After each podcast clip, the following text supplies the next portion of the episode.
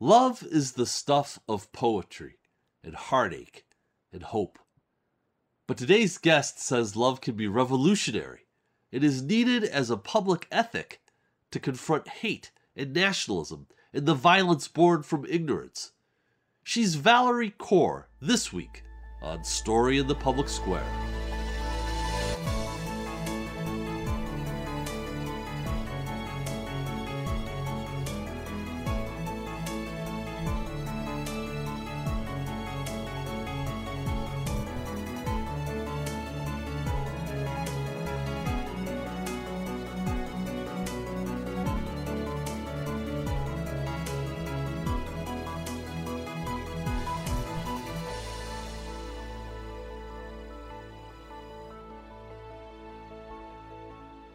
Hello, and welcome to A Story in the Public Square, where storytelling meets public affairs. I'm Jim Ludes from the Pell Center at Salve Regina University. Joining me from his home in Rhode Island is my friend and co host, G. Wayne Miller of the Providence Journal.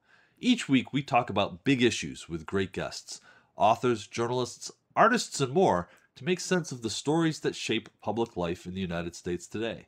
This week, we're joined by civil rights lawyer, filmmaker, author, and founder of the Revolutionary Love Project, Valarie Kaur. Valarie, thank you so much for being with us.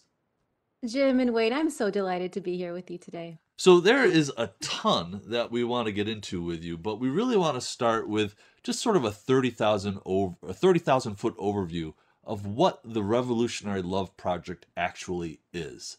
Mm. We believe that revolutionary love is the call of our times. We inspire and equip people with the tools to build beloved community right here and now. Can I tell you why I believe it's the call of our times, Jim? Please. Um, with everything that we have seen in the last few years, with the rise of white supremacy and tyranny, and we know that sound government is necessary, but it's not sufficient to transition this country into a multiracial democracy. We need a shift in culture and consciousness. We need a revolution of the heart, a, a, new way of seeing and being that leaves no one behind, a kind of love without limit, what I call revolutionary love. And the call of love is ancient. You know, it comes down to us on the lips of spiritual teachers and social reformers through the millennia. And so it is up to those of us now who hear that call to pick up the tools to practice it, to reclaim love as a force for justice here and now. And that's what our project equips folks to do. It's it's you really sounds like you're talking about love as a civic virtue. Yes. Um, it's inspired by ancestral wisdom and wisdom traditions. I mean, certainly we think of um, Jesus calling us to love our neighbors, or Abraham to open our tent to all, or Muhammad to take in the orphan, or Buddha, unending compassion, Guru Nanak, right, the founder of the Sikh faith, calling us to oneness, to see no stranger. So, this call to love has often been on the lips of the spiritual teachers and wisdom traditions, but what we know is that any great social movement, any great nonviolent social movement, has anchored its call for justice in the ethic of love available to all, no matter what background. And so we are really saying no matter where you're coming from, love is a wellspring from which all of us can drink. And if we're redefining love, you know, love is not just a rush of feeling or a flood of emotion. Love is not thoughts and prayers. Love is not um, civility. When we think about our closest relationships in life, love is love is a is practical, ongoing care. Lo- love is labor. It's fierce, it's bloody, it's imperfect, it's life giving, it's a choice we make again and again. And when we labor for others, when we choose to love others beyond what evolution requires, when we love others, opponents, and ourselves, that's what I call revolutionary love. And if love is labor, love can be taught, love can be modeled, love can be practiced, yes, as a civic virtue and as a collective practice by all here and now. So you talk about the three kinds of love love of self, love of others, and others are people who are unlike you, be that a, a, different gender, be that a different race or a different nationality, and also love of opponents, uh, which I think some people will find surprising. Can you break down those three different groups uh, for us? Yeah. So, love for others, I call that practice inspired by Guru Nanak, see no stranger.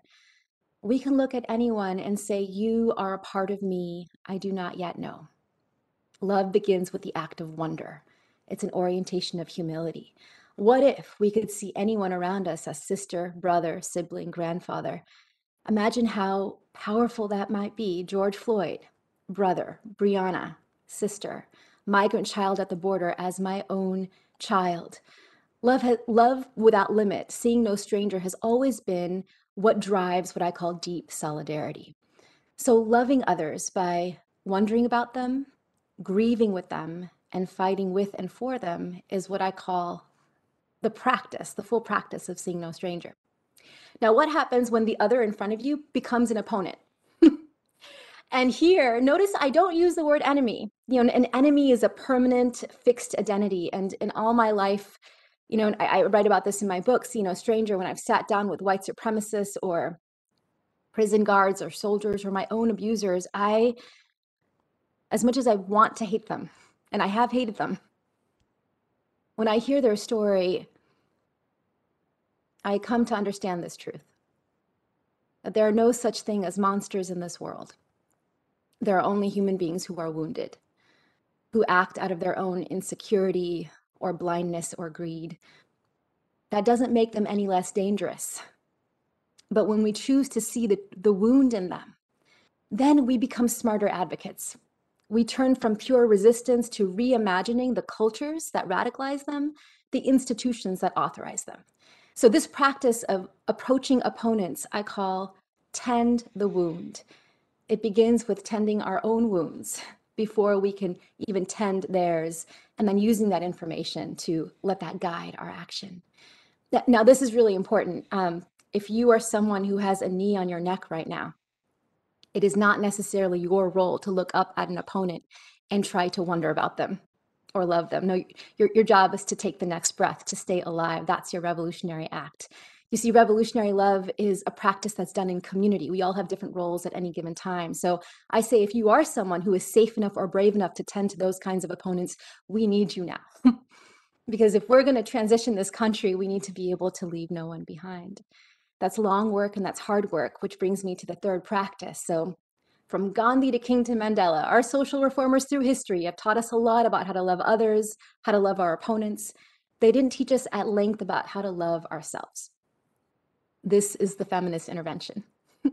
These are the Black women leaders from Bell Hooks to Audre Lorde who say we can't let our movements for justice just fall on our backs or over our dead bodies. We got to be finding ways to love ourselves, love on ourselves along the way. So, this practice I call breathe and push.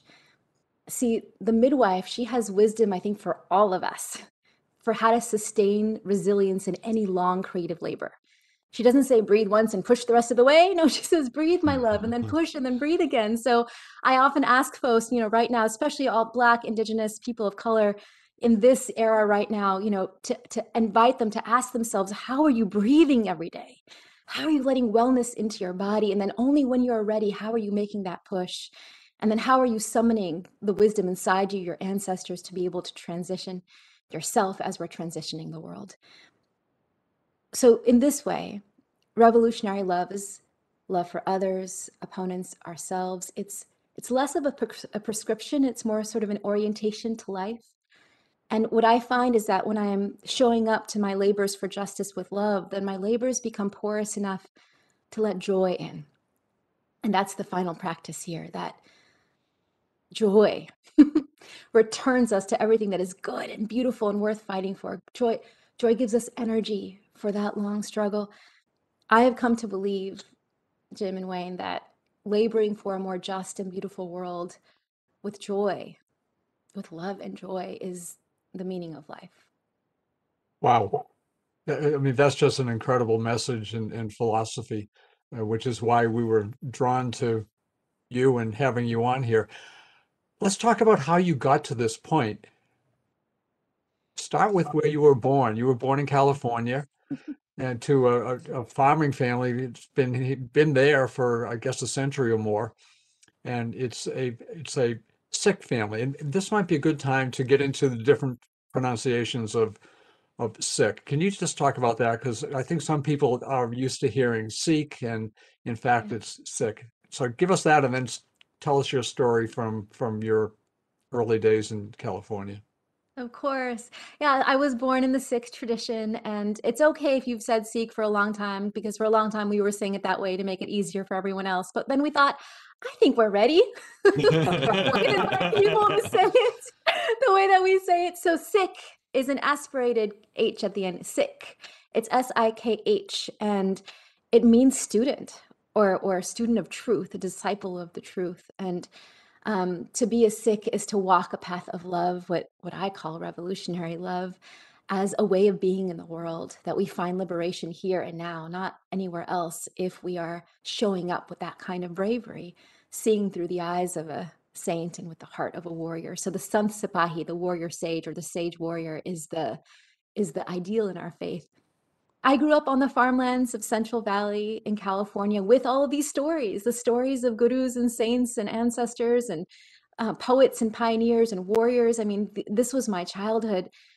My grandfather had sailed by steamship from India to America in 1913. So I grew up on that land that he farmed. And to be Sikh and to be American was just infused in how I showed up to the world. I the story that I love the most that made everything real for me is the story of what happened when my grandfather first got here. He was immediately incarcerated when his ship landed in the port of San Francisco. He was incarcerated in Angel Island for months and he would have been deported. I wouldn't be here talking to you both if it weren't for the intervention of a white man, a, a lawyer, Henry Marshall. He looked at my grandfather and he knew that the people who caged him were white nationalists who wanted no one who looked like us to be part of this country but he chose to see him not as a foreigner or as a suspect. He chose to see him as a brother. And he filed a writ of habeas corpus that freed my grandfather that Christmas Eve.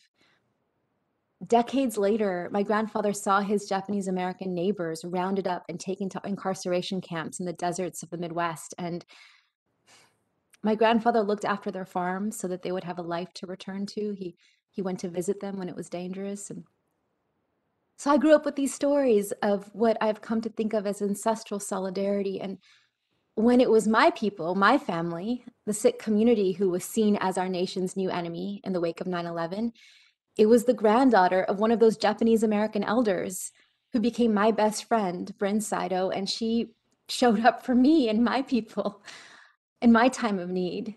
And fast forward 20 years, and now it's her people and her community that are seen as targets of hate during this pandemic. And now we are showing up for her. And I share this because I feel like the, the, these are flesh and blood examples of revolutionary love, of seeing no stranger. And, and they not only um, model what it takes to survive in this country, to find, to find longevity, to last, but they also model what beloved community can look like can feel like. You know what if they're not that these like one-off examples? What if we could equip enough people in this country a critical mass in this country with the tools to to show up with that kind of way of seeing and being where they are to build beloved community where they are? Might that shift the the consciousness of the of the country as a whole? So my work today really truly is is infused with these stories of my ancestors and with my upbringing in in Clovis, California, where you know, I I I had to hold on to these stories in order to make my way. It wasn't um, it wasn't an easy place to grow up, but it was how I finally come to you. It's it's these stories. It was it wasn't easy because of of of discrimination, of racism, of white supremacy. What I just want to unpack that a little bit more. Yeah, it's so subtle, right, Jim? You know, like the thing about these explosions of hate, these hate crimes that we see, they're just the most visible tips of the iceberg. Like whatever, it's it's white supremacy is the air that we breathe. So to be a, a brown girl, to be a Sikh girl in a primarily white Christian farming town was to be a problem I could not solve. no one could solve. I, I felt like I was out of my skin. I mean, my first um, experience of the world was the farmland and the stars and the and the trees and the cows and the horses, like an orientation to wonder. You, you are a part of me I do not yet know. I could feel my oneness and and it's that you know i was at home in my body and at home in the world and it was that first racial slur you know get up you black dog when i was six years old Oh, Six. expelled me it Ah. expelled me from my body you know and i feel like healing is that long journey of returning returning to one's own body. And and and, and here's the thing about when when that happens when when people are young is that it becomes a voice that becomes internal to you. They call it internalized oppression so i've had to reckon with this voice in my own mind all these years all these decades that's that has said has seen myself through the eyes of others who say you're not you're not good enough. You're not smart enough. You're not strong enough. You're not brave enough. You're not american enough. You're not pretty enough you're not Sikh enough you're you're not enough. And that i feel like my whole life has been this this power struggle between the little critic in me put into me by white supremacy and this this wise woman of my ancestors who say no my love you are you are brave enough you are a daughter of warriors. You can show up as as a sage warrior for to, to love even in the face of this much hate.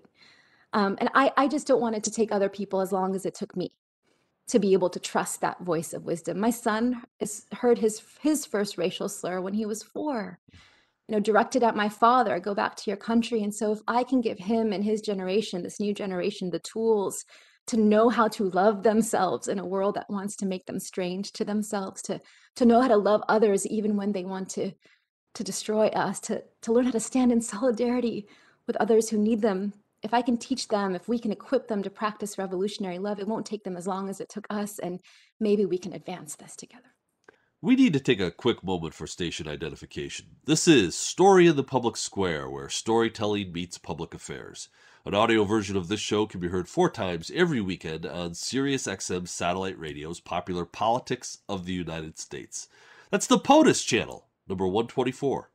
We produce Story in the Public Square with a great crew at Rhode Island PBS, and we're lucky to work with them. I'm Jim Ludes. On most days, you can find me running the Pell Center at Salve Regina University in beautiful Newport, Rhode Island.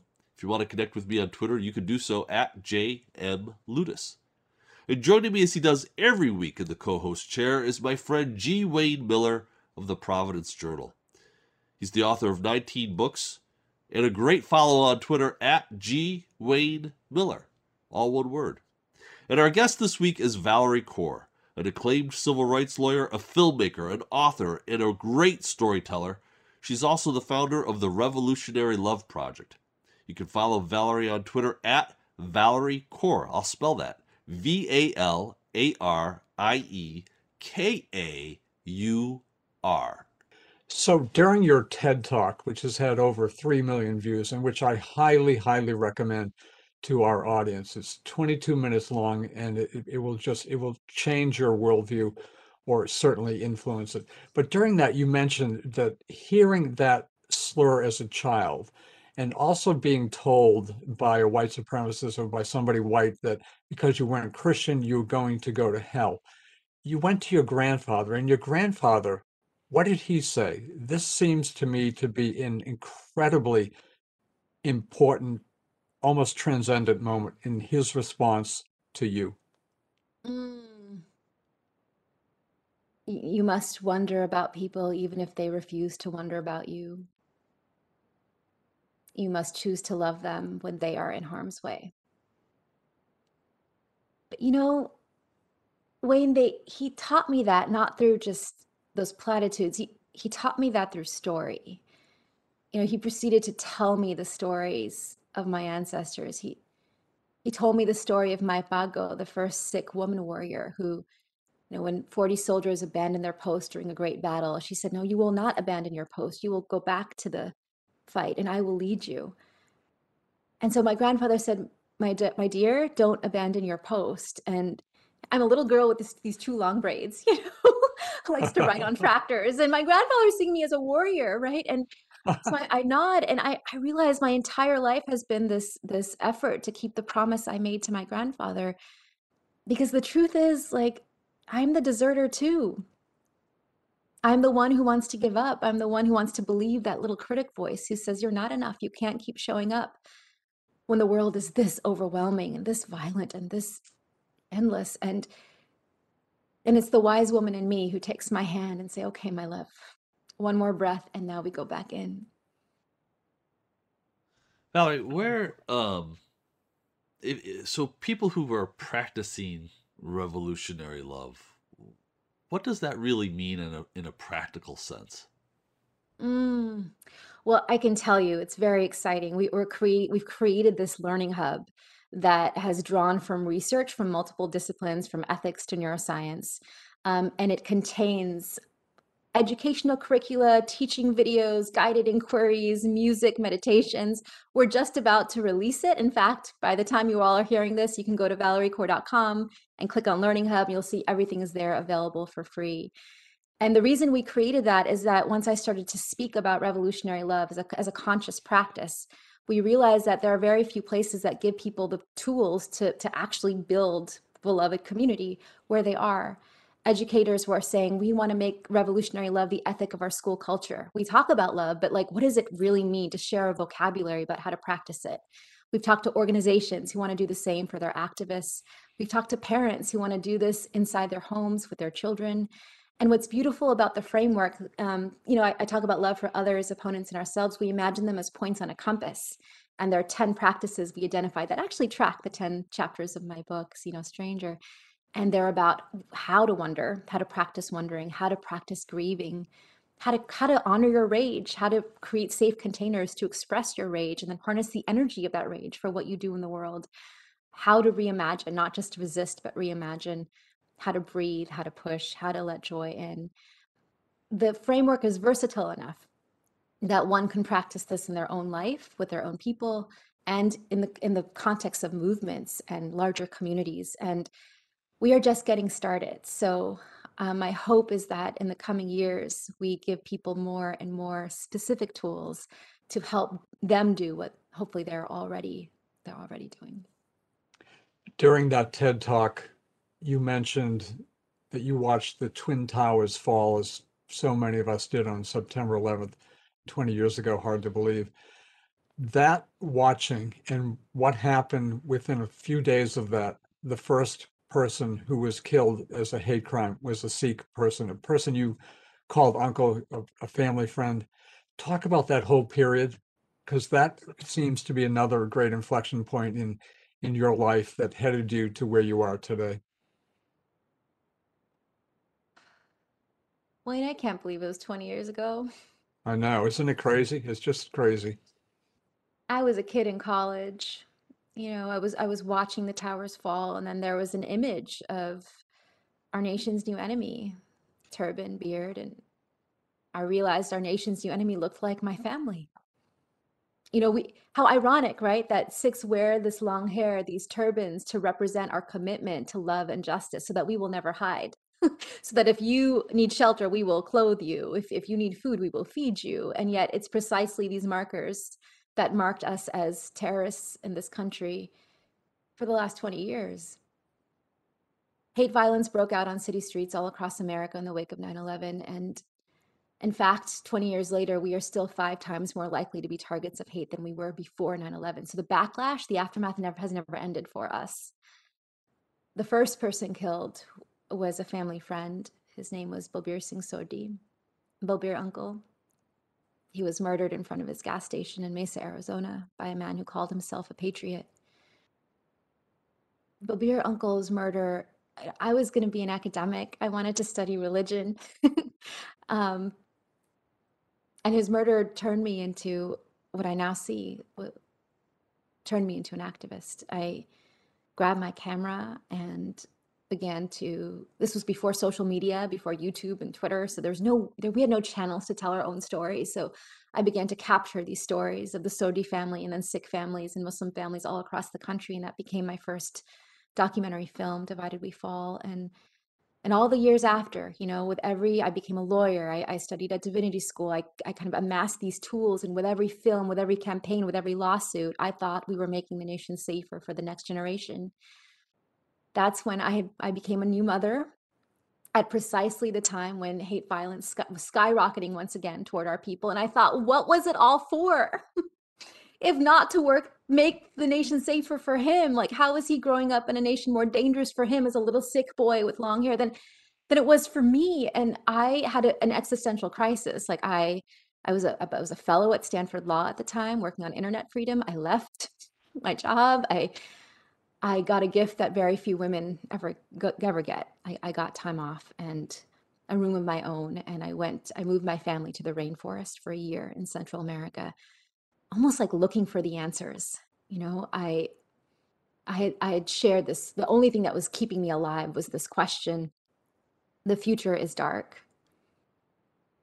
But what if this darkness is not the darkness of the tomb, but the darkness of the womb? What if our America is not dead, but a country still waiting to be born? What if all of our ancestors standing behind us now, whispering in our ear, You are brave? Then the midwife says to breathe and to push. When I delivered those words, watch night of 2016, the video went viral around the world. It was 40 million people and reaching out to me saying, I'm ready to breathe, I'm ready to push, but how? How do we labor when the labor is endless? And so I went to the rainforest to save my own life and hopefully come back with something for others. And that's where I was pouring through all the science and all the wisdom traditions on my own journals and began to see these patterns and practices, which I've come to call revolutionary love. I'm back in the country with this offering and it's born of the last 20 years of grieving and raging in the face of white supremacist violence. But I can tell you both now that I have found a way to have longevity. Like, I want to grow to be an old woman. I want to last. I want to grow old with you. and revolutionary love, I feel like, is not just how we transition the world as a whole, it's it's how we can find meaning and longevity here and now if if i think of my entire life as a series of experience experiments with revolutionary love then then the labor becomes an end in itself. You know i'm embodying we are embodying beloved community here and now in the way that you are wondering about me listening to me right now. You know we we birth the beloved community by becoming it here and now and if we can if we can invite more and more people into that way of seeing and being and these tools then that's now my life's work Valarie, we've got about 15 seconds left here. Uh, for someone who wants to know more, you, you mentioned the website, but what's the first step they can take in their own lives to practice revolutionary love? Mm, when you're walking down the street, even behind those masks, you say to your mind, when you look at the face of anyone around you, you are a part of me I do not yet know.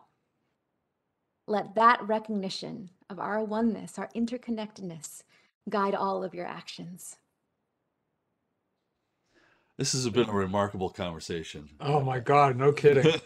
Valarie, Valarie Kaur, the Revolutionary Love Project, thank you so much for being with us. That is all the time we have this week, but if you want to know more about Story in the Public Square, you can find us on Facebook and Twitter or visit pellcenter.org where you can always catch up on previous episodes. For Wayne, I'm Jim, asking you to join us again next time for more Story in the Public Square.